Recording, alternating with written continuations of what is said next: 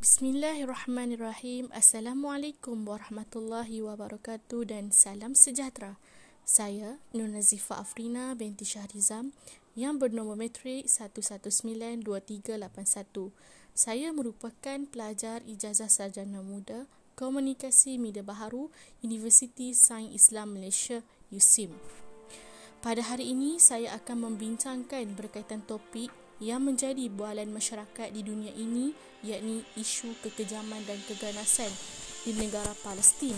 Oleh itu, saya akan mengupaskan dengan lebih terperinci berkaitan sejarah negara Palestin, faktor atau punca berlakunya masalah ini dan inisiatif kita sebagai umat Islam terhadap mereka. Palestin, bumi berdarah.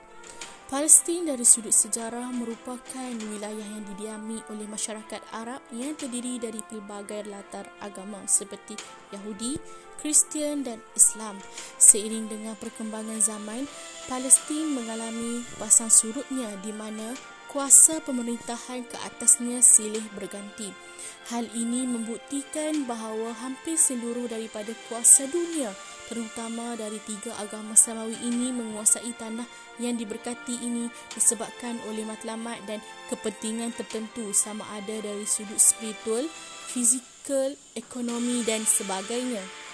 Namun, perubahan telah terhadap Palestin boleh dilihat dengan ketara pada abad ini setelah ia mula diduki dan diperintah oleh Zionis yang menukar nama bagi kawasan tersebut daripada Palestin kepada Israel yakni Jerusalem. Sejarah kejatuhan Palestin ini perlu difahami bagi meningkatkan kesedaran umat Islam terhadap hak yang dirampas. Dunia perlu diberlaku adil dan melihat bagaimana hal ini dari kacamata keadilan sejagat bukan hanya sekadar mendengar dari sebelah pihak dan yang lebih menjadikan situasi itu parah adalah kerana sebelah pihak tersebut tidak lain dan tidak bukan adalah Israel. Seperti yang kita ketahui, sudah sekian lama masyarakat Palestin hidup dalam keadaan kesusahan dan ketakutan akibat peperangan antara Palestin dan Israel. Banyak rakyat Palestin yang terkorban akibat peperangan yang tercetus. Sejarah peperangan antara Palestin dan Israel adalah kerana Israel sendiri mahu menuntut hak yang telah dijanjikan oleh Allah Subhanahu Wa Taala dahulu. Namun mereka telah memungkiri janji-janji tersebut. Buktinya pada akhir Ramadan yang lalu yakni tahun 2021 kita digemparkan dengan berita kekejaman Israel yang telah menyerang Masjid Al-Aqsa dan penduduk sekitarnya. Mereka telah memusnahkan dan merosakkan persekitaran dan barangan yang terdapat di Masjid Al-Aqsa.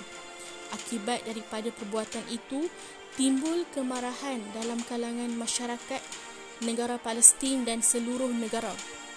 Selepas dari itu, mereka mula bertindak ganas dengan menembak orang-orang Palestin. Bermula dari itulah pasukan tentera Al-Qassam mula mengambil langkah untuk membalas serangan demi serangan di udara sehingga melumpuhkan aset-aset penting yang dimiliki oleh tentera Israel seperti kawasan takungan air dan sebagainya. Hal ini berbeza dengan Israel di mana mereka terus-menerus menerang orang awam Palestin yang tidak bersalah dari semasa ke semasa. Oleh itu, peperangan kali ini dinamakan sebagai Perang Al-Quds. Satu usaha sedang diusahakan untuk genjatan senjata antara Palestin dan Israel sebagai langkah untuk membendung keganasan berdarah yang berlarutan selama 10 hari di Gaza. Tentera Israel mendakwa sekitar 70 roket telah dilancarkan dari Gaza ke Israel yang menyebabkan penduduk bertempiaran melarikan diri untuk mencari perlindungan. Perbincangan bagi menamat, menamatkan pertumpahan darah diteruskan selepas Presiden Amerika Syarikat uh, Joe Biden mengarahkan supaya langkah bagi meredakan ketegangan secara signifikan diambil. Akhirnya, genjatan senjata ini dipersetujui oleh Israel. Namun, perjanjian gencatan senjata ini tidak sampai 12 jam dan Israel telah memungkiri janji mereka dengan menyerang kembali kawasan Masjidil Aqsa.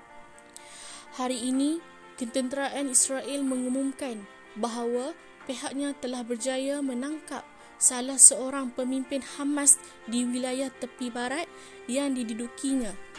Pemimpin Hamas itu dituduh membangunkan sebuah pangkalan untuk pasukan Hamas di tepi barat. Seperti yang dimaklumkan AFP, Khamis 3 hari bulan 6 2021, Syekh Jamal At-Tawil ditangkap oleh pasukan khusus militer Israel di kota Ramallah. Tepi barat pada Selasa 1 hari bulan 6 2021 malam waktu tempatan. Disebutkan oleh ketenteraan Israel bahawa mereka telah melakukan kekejaman dan memusnahkan pembangunan markas Hamas di Ramallah. Di Malaysia, banyak inisiatif telah diambil bagi membantu masyarakat se-Islam yang berada di Palestin. Banyak sumbangan yang telah berjaya dikutip dan disumbangkan kepada rakyat Palestin bagi membantu mereka yang memerlukan di sana. Contohnya, kempen membeli sambil menderma. Sumbangan ini akan disalurkan kepada badan NGO yang bertanggungjawab. Namun, yang lebih ketara baru-baru ini Ustaz Ibilus sendiri telah berhasrat dan menawarkan dirinya ke Palestin untuk mengagihkan sumbangan dalam usaha misi kemanusiaannya. Beliau bersama pasukan NGO yang telah berjaya ke Mesir dan membeli kelengkapan di sana. Akan tetapi, misi bantuan yang ingin disalurkan agak sukar untuk dima- untuk memasuki Palestin atas prosedur yang dikawal ketat.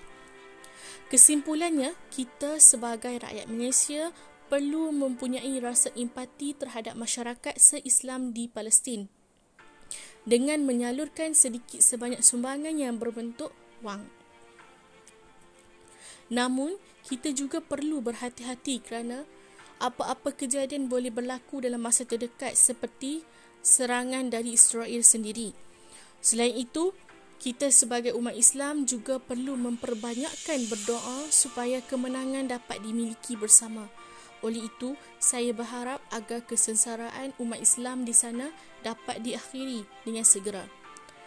Saya akhiri perbincangan ini dengan wabillahi taufiq wal hidayah. Wassalamualaikum warahmatullahi wabarakatuh.